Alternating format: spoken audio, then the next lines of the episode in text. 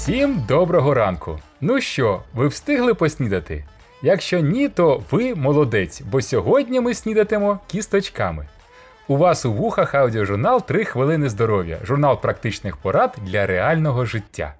Отже, а для чого їсти кісточки? Взагалі вони вкрай корисні. Зараз ви дізнаєтесь чому. Почнемо з найдоступніших, які можна їсти щодня, але які мають неоднозначну репутацію. Заодно й репутацію підправимо. У восьмому епізоді під назвою Кого ми годуємо ми говорили, що половина клітин, з яких ми з вами побудовані, насправді належать бактеріям. Просто нагадаю, що клітин бактерій 35 мільярдів.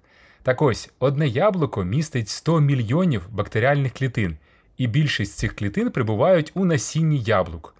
Ці бактерії сприяють росту лактобацил та біфідобактерій, двох корисних бактерій у кишечнику. А ще вони зменшують кількість потенційно шкідливих бактерій та патогенів. А що ж до подмоченої репутації кісточок яблук? Все досить просто. Вони містять з'єднання миндалин, яке при розжовуванні може перетворитися на цианіт. Поспішаю заспокоїти, щоб отримати смертельну дозу цианіду, дорослій людини вагою 70 кг потрібно з'їсти 800 кісточок за раз.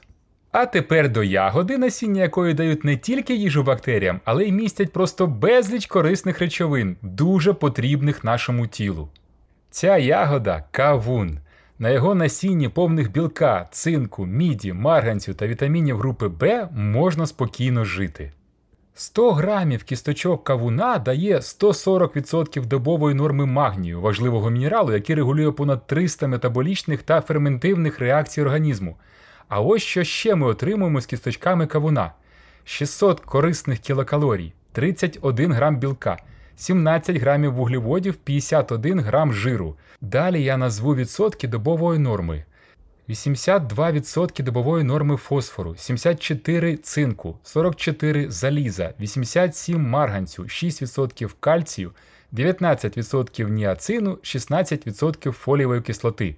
Боже ж мій, все, що треба, там є.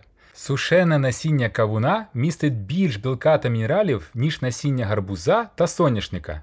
Для порівняння, 100 грамів насіння гарбуза може похвалитися 12 грамами білка, 34 грамами вуглеводів та 42% щоденного споживання магнію. А 100 грамів насіння соняшнику містить лише 10 грамів білка. Наступного разу ми поговоримо про інші кісточки: виноградні, фінікові та калини. А якщо ви не хочете чекати наступний епізод подкасту, то можете просто починати їх їсти. Вони дуже корисні. Дякуємо за три хвилини вашої уваги. Почуємося завтра.